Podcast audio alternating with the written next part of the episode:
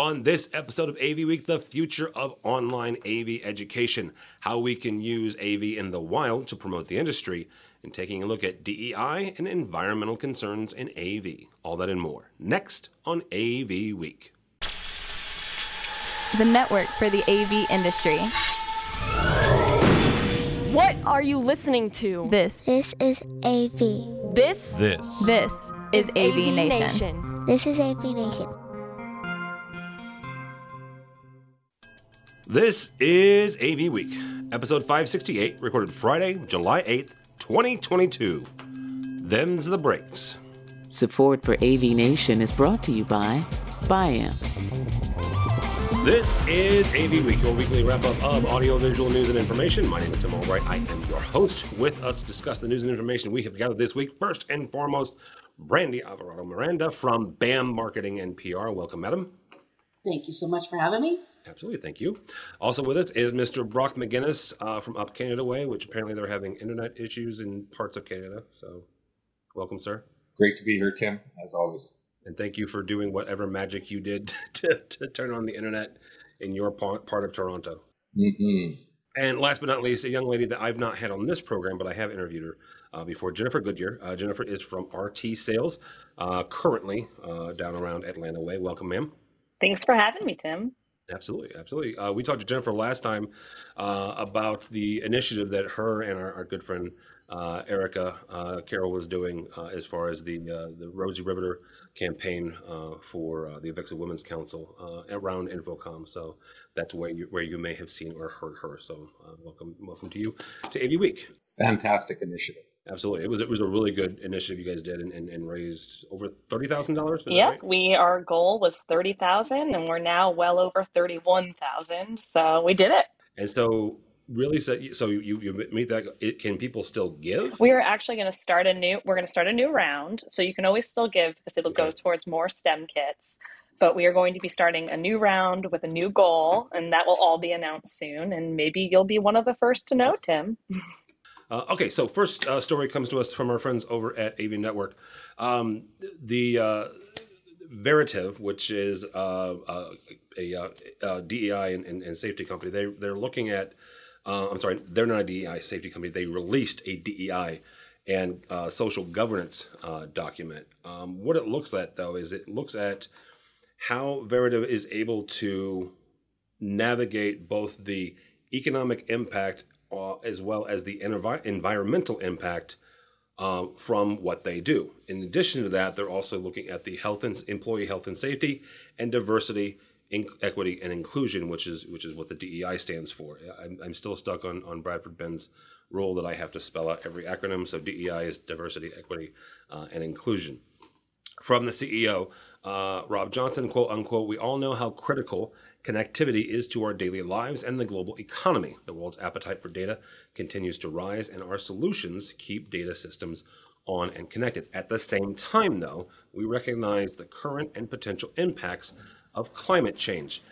Uh, Brandy, I'm going to start with you on this. Um, when it lo- comes to what I'll call green initiatives or DEI initiatives, and and I understand that there are two different lines here, and so you take whichever one you want. Where in the AV community do we care about the green part? Um, and, and I asked that question because a very talented woman about 10 years ago uh, started a, a podcast called Green AV um, over on Rave, uh, Rave Publications, and, and, it, and, and she didn't get very much traction. She did for about a year, but that was it, right? But now companies like or organizations like Avixa have made tremendous pushes when it comes to DEI, made tremendous pushes when it comes to uh, inclusion. So is it that we care more about DEI and not so much about the environmental impact, or, or where, what does that what does this mean? Well, I'll be on the fence on that one a little bit because I think they're both equally important, right? Uh, obviously, the Women's Council initiatives and, and DEI kind of go hand in hand. Uh, diversity is a, a, an issue that we've been seeing for many, many years. Have we moved the needle? Probably a bit, yeah, but we still have work to do in that respect. In terms of green initiatives, I mean, I think we all have to do our part. We all have to, to think about this and consider it for our future and for the future of our our kids, right? And and for future generations of that. And I think, you know, Avix has done a really, really great job, not only with you know, starting uh, councils, the Diversity Council, Women's Council, and other councils to kind of work on DEI. But also, you know, they've just started a big sustainability uh, initiative within, um, you know, within the organization to connect people to start working on green initiatives and sustainability issues and things like that. I think there's a lot of manufacturers out there. I mean, just recently we were at Epson, for instance, in their new headquarters, which is based in Los Alamitos, California, kind of a LA proper, if you will. and I really enjoyed that for a number of reasons. But one of the things that I noticed almost immediately is their lobby not only tells their company story, their beginnings, you know, and where they're based out of and, and all those things and showcases and highlights their products. But on one wall in specific in their new headquarters, it had a very detailed description of how they're going to get to, you know, uh, a, I guess it's a, a sustainability, um, you know, statement really yeah. when it when it comes down to it. How they're going to get to you know zero carbon and how they're getting to you know this area and, and by what year and these goals and and where they're at. And I thought, you know, to myself, that's really a great thing to put in your, you know, in your building, but front and center, right? Because people should be concerned about that type of uh, of, of initiative and and uh, and do our part to to get there. Um, but I mean, back to your question, why is it important? Um, you know, having a DEI policy in your company shows that you're not just um, looking for folks that are a, a, fit right for your for your company. Uh, we hear that oh she was a great fit. That's why we hired her right? Or he was a great company fit. He fit with the company culture. You know somebody recently said you know instead of thinking about it as a cultural fit uh, for your company we should think of it as a cultural ad and i really really liked that phraseology we should think about um, you know hiring people that are adding to our value, adding to our company culture, not just being a fit, quote unquote. So, to, to add to that really quickly, and, and Brock, I'll, I'll, pick on you here in a second. As somebody who, who does lead a team now, a bigger team than I did a couple years ago, uh, 100% agree with that because you, you I, I want people on my team that don't think like me, look like me, act like me. You know that that's that is one of those things that you actively seek out other other points of view. Um, Brock's kind of question is whether it's the DEI or it's the, the green initiatives, where in the industry is this is this important or where should it be important? DEI is a no-brainer, uh, and it's uh, uh, you know it's certainly um, as a Canadian I can say it's been a greater part of our DNA uh, for a long time. Uh, just um, uh, we're we're very multicultural. you know the office where I'm working is very multicultural, multi-faith um, and uh, and um, to Brandy's point, I mean, if you're hiring for fit, um, you're actually creating a homogenous environment, and uh, and that's not good for any of us. And I think that's what plagued uh, the AV industry for so long. And uh, somebody on on my side of the microphone may have been saying that for more than a decade uh, in response to the, the calls to hire for fit. Um, ESG initiatives, um, I, I have a real challenge with as, as small companies and as individuals because uh, so much of the climate change impact is macro, uh, it's not micro.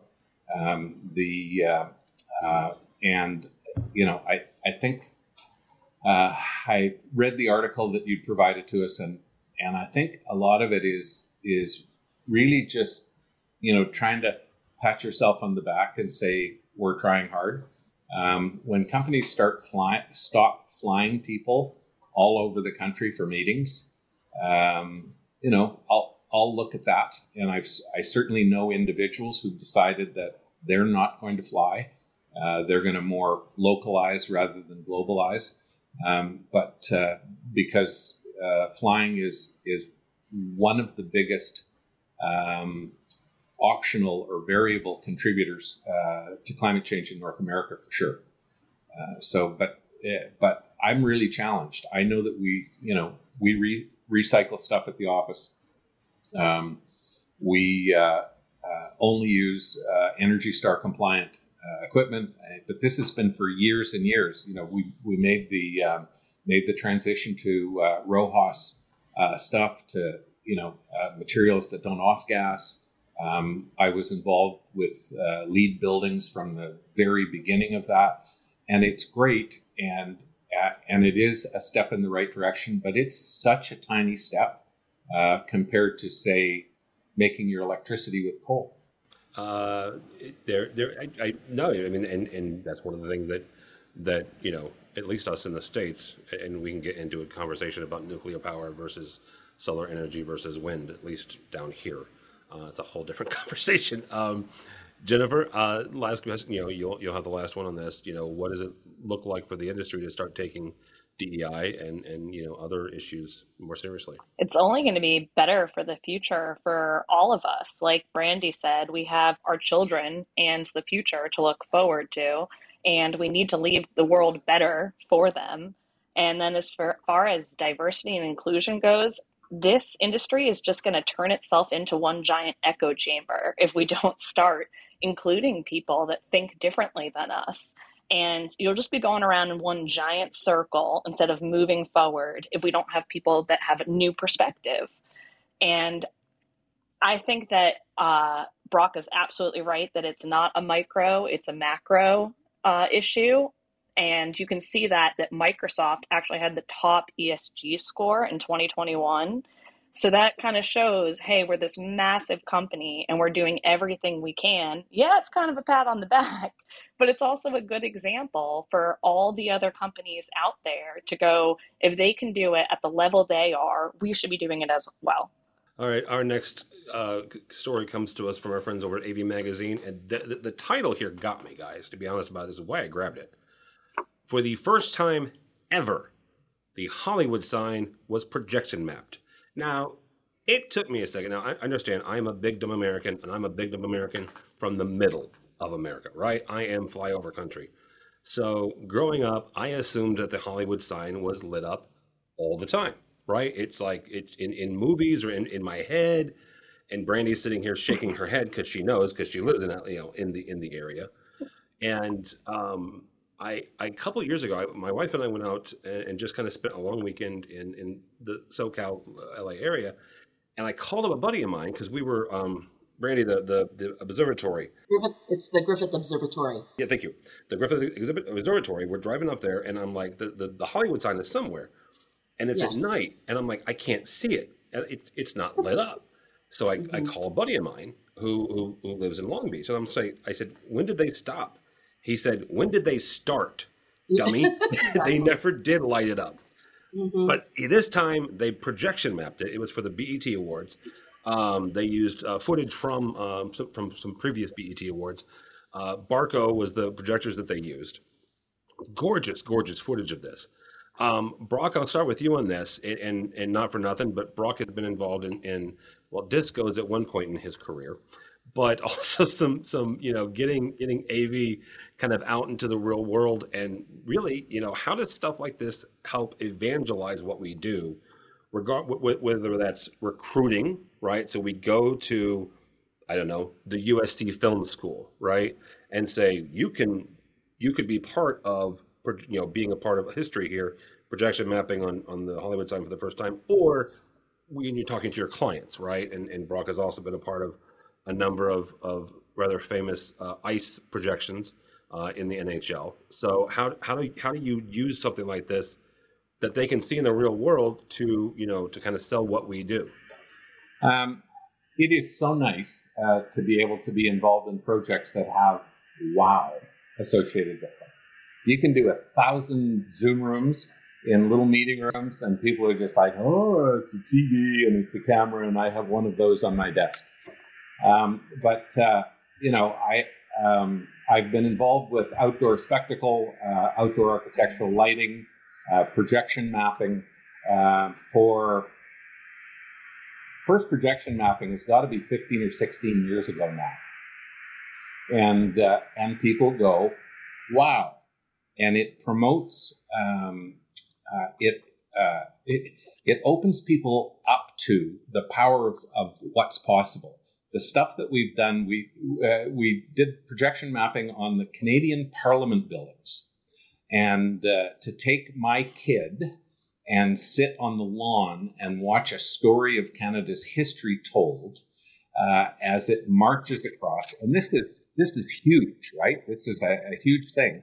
There's there's a wow to that. In fact, anything we can do that our kids can look at and say, "Yep, we do AV." And I I, I think uh, some of the building lighting that uh, that we've done, uh, tower lighting uh, over time, it's um, uh, spec- spectacle events make a difference. And I understand I wasn't privileged to be at ISE this year, but I understand uh, the Sagrada Familia now looks amazing at night. That projection, it was lit when I was there, but the projection mapping wasn't on it. Um, and that ISE has made a commitment to bring other outdoor spectacle events uh, uh, to in in Barcelona to future fairs.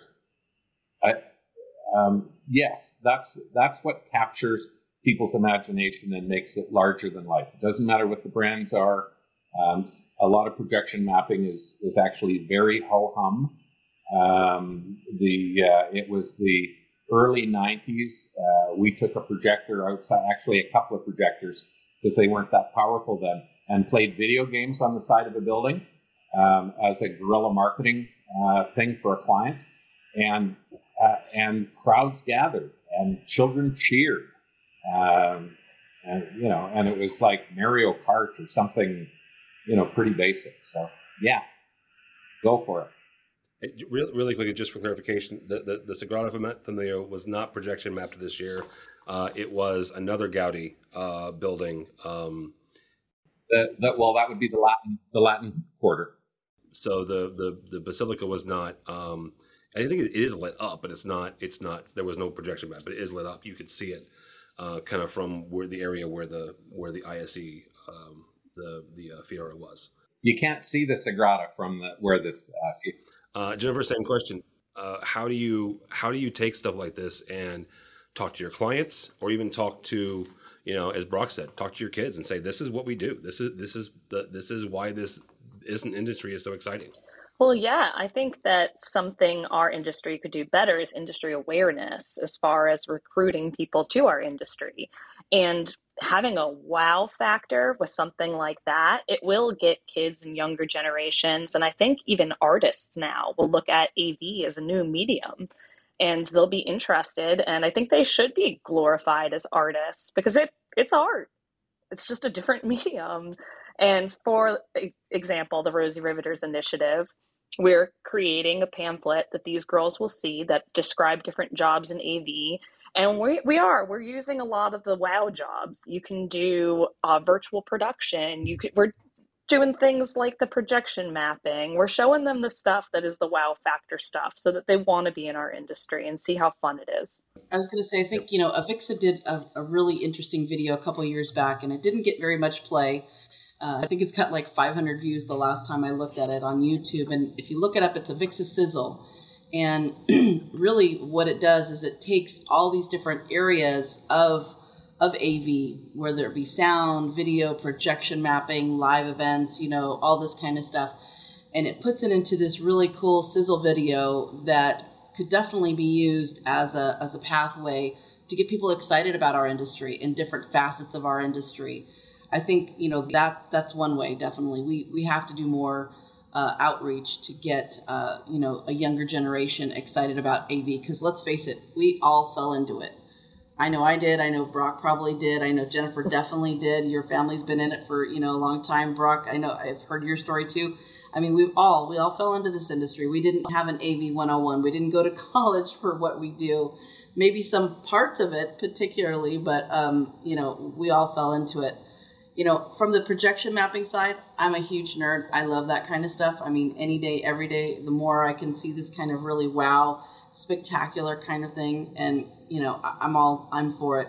I've got a couple clients that specialize in this, and uh, one of them just you know hit a, a, Guinness Book of World Records for you know projection mapping. So that is extremely exciting.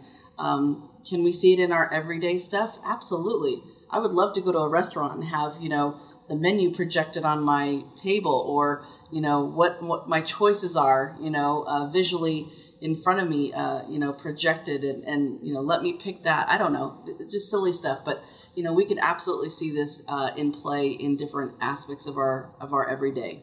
So, so Brandy, I have to ask, wh- which client and what Guinness record did they did they get? if I tell you, gotta kill you. No, I'm just joking. And that's and that, that's a fine answer. You know, that, there are days No. I may I may take you up on that. You know, who knows? well, just uh, look at my clients. They're Lumen Forge. They do amazing work, and and uh, they're uh, they're based in uh, Las Vegas, and they've just done some really incredible stuff. I mean, one of the things that I think is really kind of fun too. I mean, this is just goofy, but and and you know, but it's definitely something that you know people might consider. But they recently did a wedding where uh, the whole wedding was in a dome that was projected think of the cost savings. You don't have to do decor; it's projected. you know? Well, Just- there, there's a relatively new venue in, in Las Vegas uh, called Area 15 um, that is actually a Yes. you know a, a blank canvas facility uh, that was designed to be um, uh, you, you you create whatever kind of environment you want uh, in that space, and it you know it goes back to we we were doing banquet halls that changed colors, uh, all of the walls, uh, spotlights on all of the tables back in the 80s when color mixing Mhm. lights first uh, uh, first became available, and uh, we never made any money Mhm. on the uh, on doing the selling the fixtures. But oh my gosh, did we sell a lot of lamps? It was Yeah. good business. Yeah, that reminds me of the, the first moving light, the Vari-Lite system, uh, which again, that's that just means I'm old. All right, last story here um, from actually from our website. Uh, folks over at ClearOne uh, have have unveiled ClearOne University, and what makes this kind of unique for them is not only are they doing uh, instructor, they were doing instructor led uh, live webinars, but as well, in addition to that, uh, they're also doing uh, self paced ones as well. Uh, so what what's interesting about this though is they're really kind of diving into just like a lot of manufacturers, diving into not just their products, which certainly they've got a couple that are 100% were uh, you know, focused on their specific uh, categories and their specific solutions, but they're also looking at overarching AV conferencing and you know pro audio conferencing uh, and giving up uh, giving out certain uh, certifications for that. Jennifer, we'll start with you on this. What does this look like for you? And, and understand Jennifer's you know, Jennifer's clients are dealers, so um, when you look at online education in today's world, right? Two years ago, COVID happened, and we all went went to our homes, and we've been sp- sp- spent the last two years on some sort of video chat somewhere. Where does that leave online education when it comes to AV? Is it are we burnt? Or do you get that sense from your dealers, or is it is it still viable and is it still something that that folks should should invest in? I think that just as everyone has different learning styles, some people are visual learners, some people have to be in person. For me personally, I love the online training, and I have a lot of dealers that love it too, especially the ones that are on demand. So if they're able to just pull this up at their own time and learn about the products, they're not just learning more, they're making more money. The more mo- you know about these products, mm. the more you can get creative with your jobs because of this education, more money you make. So I don't think that, uh, yeah, I, I've had heard people not wanting to have another Zoom meeting with me because if they see Zoom one more time, they're throwing their computer out the window. But there are people that also, I send them an education link and they say thank you. So there's two sides to it for sure. Jennifer, I want I want you to say what you just said about the more education they have, the more money they make. For the people that are not paying attention in the back of the room. Okay, the more education you have, the more money you make. Why? so education means more money. If you know the products inside and out, you can talk about them, you can sell them. Sometimes I've listened in, I'm not going to name names, but I've listened in on dealers trying to sell a product and they didn't even bring up the best features of the product, the features that make the product what it is. So I think if you have that education and you're able to spec it, if you don't know enough about the product, you don't even know it can be spec'd in a certain job. So I think that if you know enough about the product, you can sell that product for that specific job. Yeah, absolutely. Brandy, I'm asking the same kind of question, but I also want to do a little bit curveball on you because Brandy's, you know, is an incredible marketer. I have learned over the years that education can also be certainly a, a useful marketing tool, especially if you do what Jennifer says, which is learn more about it. That way you can talk more about it. How can we, you know, encourage, you know, the, you know, whether that's virtual, on demand, or, or kind of, um, oh, the the instructor led in real time, but yeah. more webinar stuff. How can we leverage that to still be useful and, and still be, uh, in, you know, impactful, but also you know get our our marketing message across?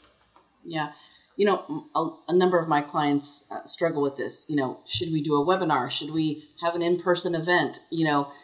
I think the answer to that is it depends, right? What kind of product are we talking about? If it's something that you could, you know, visually see in a in a you know virtual you know environment and understand you know the nuances of that product and and you know and, and grasp it great but if it's something in person and and frankly you know display technology is kind of an in-person type of thing. You kind of have to see it.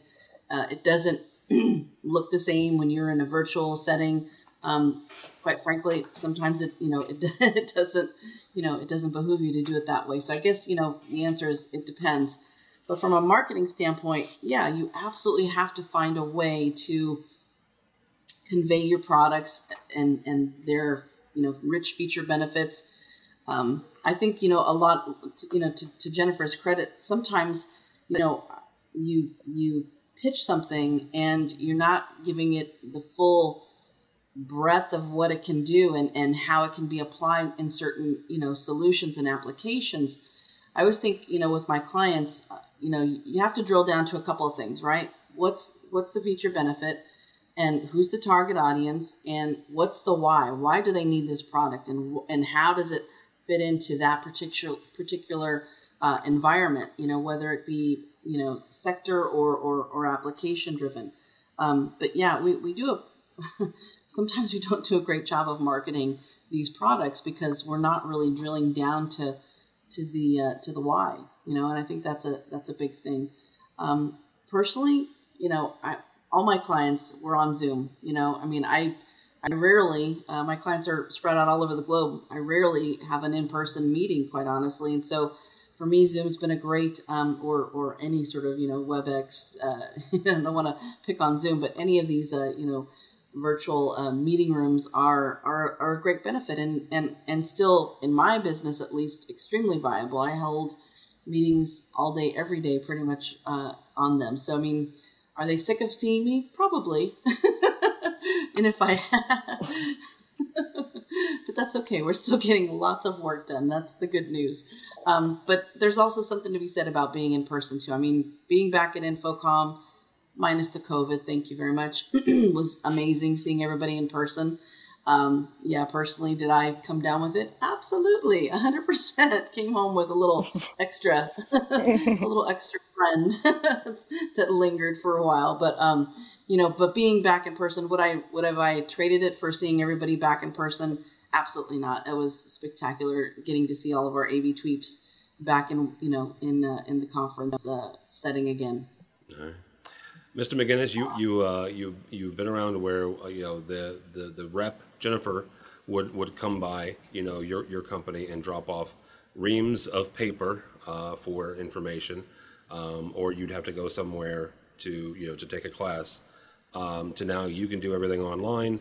Talk for a second about the the kind of the future of online or education and AV in general, and kind of where you see it. Um, in person is nice and it, it has been really nice, uh, particularly how strictly Canada was shut down, to be able to be back circulating. And I, you know, have lunches with clients, and and uh, we're trying to have uh, a lunch and learn every week at the office, so that a rep can come in, work on um, uh, on their personal relationship, and not just with one or two people, but with the whole team, uh, so that uh, a number can get in touch with them. But in terms of serious learning, um, online is it. Uh, no disrespect to reps. Uh, you've got probably 20 brands, you've got 20,000 products. You can't be expected to know everything about everything. that some quirky engineer is going to ask you, or you know, some uh, obsessed project manager. So uh, when we want deep technical details, we we want to be online for sure, uh, uh, absolutely, and uh, it's efficient. It's on demand. it you know used to cost us a fortune to fly people halfway across a country or a continent to get certified on on a particular product, and now it's free. Uh, so no, this is uh, this is the best of all worlds. Jennifer, you made an outstanding point about you know the more you know, the, the better you'll do financially. This is it's so critical for integrators as well because my engineering team doesn't just need to know your product; they need to know your four competitors uh, because they need to be able to make a decision mm. uh, between one or the other and what's best for my clients. And then I have to steer them around that decision to the one that's actually going to make the most money for the company or have the least amount of service or the greatest reliability. So, uh, yeah, I, I love uh, I love the online learning. It's it's fantastic. All right, very good. That'll be a good way to stop. Thank you all so much, Brandy Alvarado Miranda uh, from BAM Marketing uh, and How do people connect with you? You can find me on Twitter at avbrandy or um, at bammarketingpr.com. All right, very good. Mr. McGinnis, uh, thank you, sir, from uh, up in Canada Way. Uh, how do people connect with you or nationwide? Um, I, um, I'm uh, Brock at nationwideav.com, but I'm mostly Brock McGinnis uh, at Brock McGinnis on Twitter.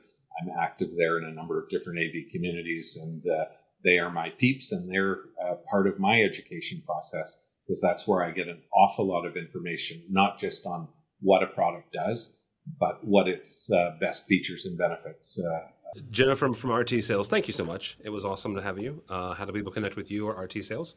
So I'm the most active on LinkedIn, and that's Jennifer Goodyear. There's no A in that. I'm sadly not a tire mogul.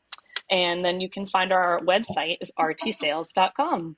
All right, very good. And uh, Mitchell, uh, our incredible producer, will also put a link to the uh, episode we did with Jennifer uh, and Erica Carroll and uh, the folks over at uh, Rosie Riveters. He did about a month or so ago. You can check out more information about that. for me, for tomorrow, do not follow me on the Twitters. at this point, the Blues season is over. football hasn't started yet, so I am stuck watching baseball a lot of it. I'm just going to put that out there. All right. Uh, but go by the website, avnation.tv. That's avnation.tv. You'll find this program, a host of others. Matt Scott uh, stops by the studios once a week and he talks about residential. Don Mead stops by and talks about marketing. Steve Greenblatt does his thing with control and automation, all sorts of stuff. Plus, we have a brand, brand new one coming down the pipeline from uh, one of our editors, Mr. Taylor Moore. Uh, he is a brand new uh, member of the AV uh, community, and he's going to be interviewing other brand new members of the AV community. So I am very excited about that. So look, look out for that. I, I mentioned baseball, and, and, I'm not a big fan of baseball. I like going to stadiums. I just, the, the sport itself, whatever. Uh, and yes, I live in St. Louis, and it's the second most World Series, whatever. Um, but we're having a Fuse event, uh, and Fuse is our is our is AV Nation's user group uh, online community. You can you can you know com- uh, communicate and, and kvetch and, and share stories. But we're doing uh, local events as well. 100% stole this idea from Brandy uh, and the Women's Avixa Council. Uh, so, first one is in Chicago. If you come hang out with me in Chicago, there's a chance you might go to a Cubs Cards game the very next day with me. So, just saying, if that's your jam, you can come hang out with me. I'll buy you a hot dog and a beer at, at Wrigley Field. Uh, and, and you get to experience. I'm going to see the Cubs tomorrow night. Well, there How's you go. That? There you go. Um, the Dodgers Cubs game, though. Sorry. still, that's that's not a bad game, though. I mean, for those that's a good like, game, actually. Yeah. Um, I've never been to Wrigley, never have, um, and so it'll be kind of an interesting experience. So yeah, there you go. Uh, but that's at Fuse. You can find out more at the website. So go by the website, avnation.tv. Sorry, you've never been to Wrigley? I've never been to Wrigley. Um, I've never seen, I've never watched the Bears play at Soldier Field either. Um, I've seen them play in London at Tottenham Stadium, which was an experience in itself, and I've seen them play here in St. Louis because uh, once upon a time St. Louis had a, a football team. So, uh, yeah. Anyhow, uh, avnation.tv. That's avnation.tv. Um, go by the website. Uh, thanks so much for listening. Thank you so much for watching. That is all the time we have for AV Week.